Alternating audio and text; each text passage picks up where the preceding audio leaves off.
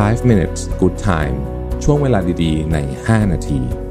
วันนี้ผมอยากชวนทุกคนมาสร้างช่วงเวลาดีๆ ใน 5 นาทีด้วยกันครับ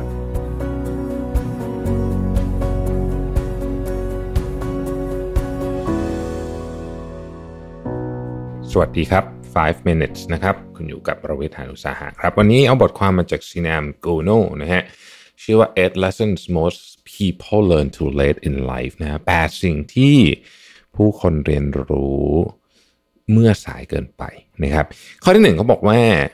การรู้สึกอึดอัดไม่ได้แปลว่าเราอยู่ผิดที่เสมอไปนะครับเขาบอกว่าหลายครั้งเรารู้สึกว่า เออ พอเราแบบอึดอัดปุ๊บเนี่ยเราก็ตัดสินใจ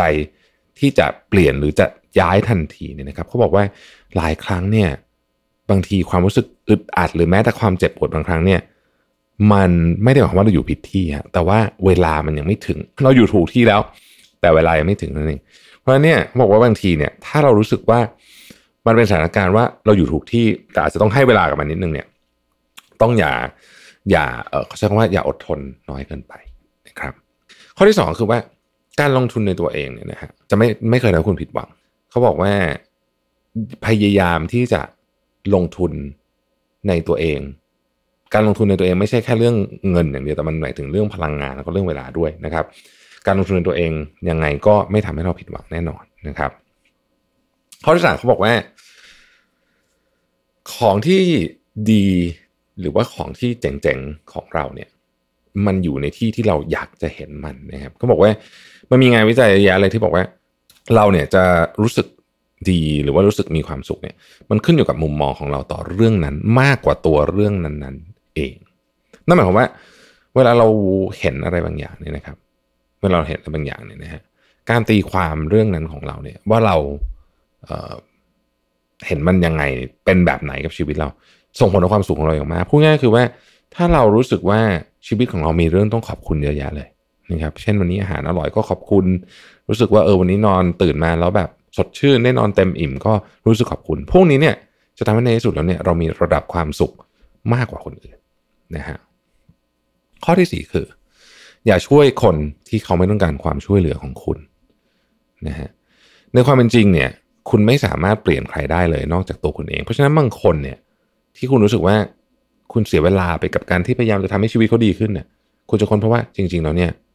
เขาไม่ได้ต้องการความช่วยเหลือของคุณ เพราะฉะนั้น ขอให้ให้ความช่วยเหลือคนที่อยากได้มันจริง ๆนะครับ ข้อที่5ครับผมขออ่านภาษาอังกฤษเพราะผมชอบ being alone is better than being surrounded by the wrong people อยู่คนเดียวซะยังดีกว่าอยู่แวดแวดล้อมตัวด้วยด้วยด้วยผู้คนที่ที่แย่ๆนะฮะหรือท็อกซิกต่างๆนะพวกนี้ เพราะเนี่ยนะฮะเราต้องหาวิธีการอยู่กับตัวเองให้ได้ นะครับมันมีคำพูดหนึ่งเขาบอกว่า you are always with yourself so you might as well enjoy the company พูดง่ายคือ คุณต้องอยู่กับตัวเองตลอดแหละ เพราะฉะนั้นหาทางที่จะคล้ายๆกับมีความสุขกับการอยู่กับตัวเองให้ได้นะครับ อีกข้อหนึ่งเขาบอกว่า you are only fighting yourself นะฮะเวลาเรา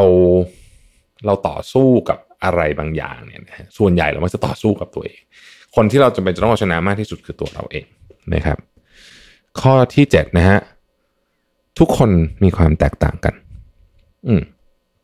เขาบอกว่าแม้เราจะพยายามที่จะบอกว่าเราพยายามจะหาคล้าย ๆ กับ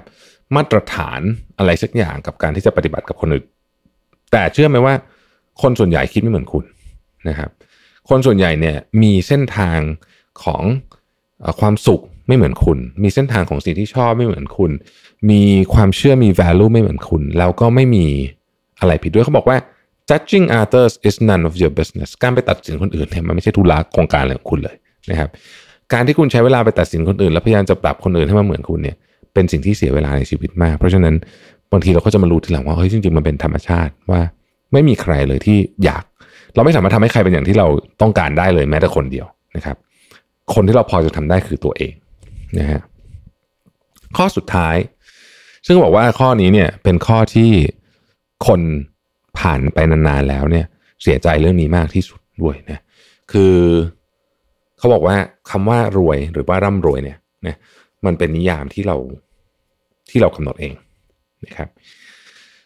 จริงอยู่การไม่มีเงินเป็นเรื่องที่น่ากลัวนะครับ แต่การมีเงินเท่าไหร่เนี่ยนะฮะหรือว่าเงินอย่างเดียวเนี่ยไม่ได้ทำให้คุณคุณร่ำรวยนะหรือแม้แต่กระทั่งมีความสุขเราไม่พูดประเด็นนู้นแต่คำว่าร่ำรวยเนี่ยมันคือ definition ที่คุณ กำหนดขึ้นมาเอง เพราะฉะนั้นเวลาคุณกำหนดเรื่องเนี้ยเขาบอกว่าขอให้ระมัดระวังให้ดี เพราะในความเป็นจริงก็คือว่าโอกาสที่เราจะไปถึงตัวเลขที่เป็นถ้าพูดถึงเรื่องเงินเป็นหลัก กี่ล้านกี่สิบล้านร้อยล้านพันล้านเนี่ยโอกาสมันต่างกันมากจริงๆ ถ้าเกิดว่าเราเอาแค่ตัวเลขฟิกซ์แบบนั้นเราบอกว่าฉันจะต้องมีเงินเท่านี้ฉันถึงจะเรียกว่ารวยได้เนี่ยนะอันเนี้ยอาจจะทำให้คุณไม่มีความสุขแล้วตามหาแต่เงิน ไปตลอดชีวิต ชีวิตสั้น เขาบอกว่าชีวิตชีวิตเราสั้นจริง ๆ เพราะฉะนั้นถ้าเรานิยามคำร่ำรวยว่าต้องมีบ้านหลังใหญ่ ต้องมีรถเยอะๆ ต้องเดินทาง first class ตลอดเวลาจนมันอาจจะอาจจะไม่ถึงสักทีแล้วก็จะแก่ไปด้วยการทำงานไปตลอดนะครับผู้เขียนเนี่ยเขาบอกว่าคำว่า being rich หรือว่าร่ำรวยของเขาเนี่ยคือเวลาและความสัมพันธ์ เขาอธิบายเพิ่มแบบนี้เขาบอกว่าเขาเนี่ยมีเวลาเยอะ เพราะว่าเขาออกแบบการทำงานให้เขามีเวลานะฮะเขาบอกว่าเขาใช้ชีวิต 90%เนี่ยใส่กางเกงโยคะพูดง่ายๆคือว่าเขาเขาทำงานไม่เยอะ เขามีเวลาที่จะทำงานอดิเรกที่เขาชอบมีเวลาพาหมาไปเดินเล่นนะเขามีเวลากินข้าวนานๆเขามีเวลาทำกับข้าวเองนะครับแล้วเขาบอกว่าปฏิทินเขาอะค่อนข้างจะว่าง 99%นะฮะก็คือเขาบอกเขาไม่ได้มีบ้านใหญ่ไม่ได้มีไม่ไม่ได้มีรถแพงๆแต่ว่าเขามีเวลาแล้วเขามีความสัมพันธ์กับผู้คนรอบข้างที่ดีเขาก็ถือว่านี่แหละ เป็นสิ่งที่เขาร่ำรวย เพราะฉะนั้นเขาลงทุนในการออกแบบชีวิตที่ในคำว่าร่ำรวยของเขาเนี่ยคือไม่ได้ร่ำรวยในสิ่งของนะแต่ร่ำรวยในเวลาและความสัมพันธ์นะครับเขาบอกว่าไม่มีคำตอบที่ผิดที่ถูก แต่ว่าเราต้องลองไปคิดดูว่าอันไหนเป็น definition ของเรานะฮะขอบคุณที่ติดตาม 5 minutes นะครับ สวัสดีครับ 5 minutes good time ช่วงเวลาดีๆ ใน 5 นาที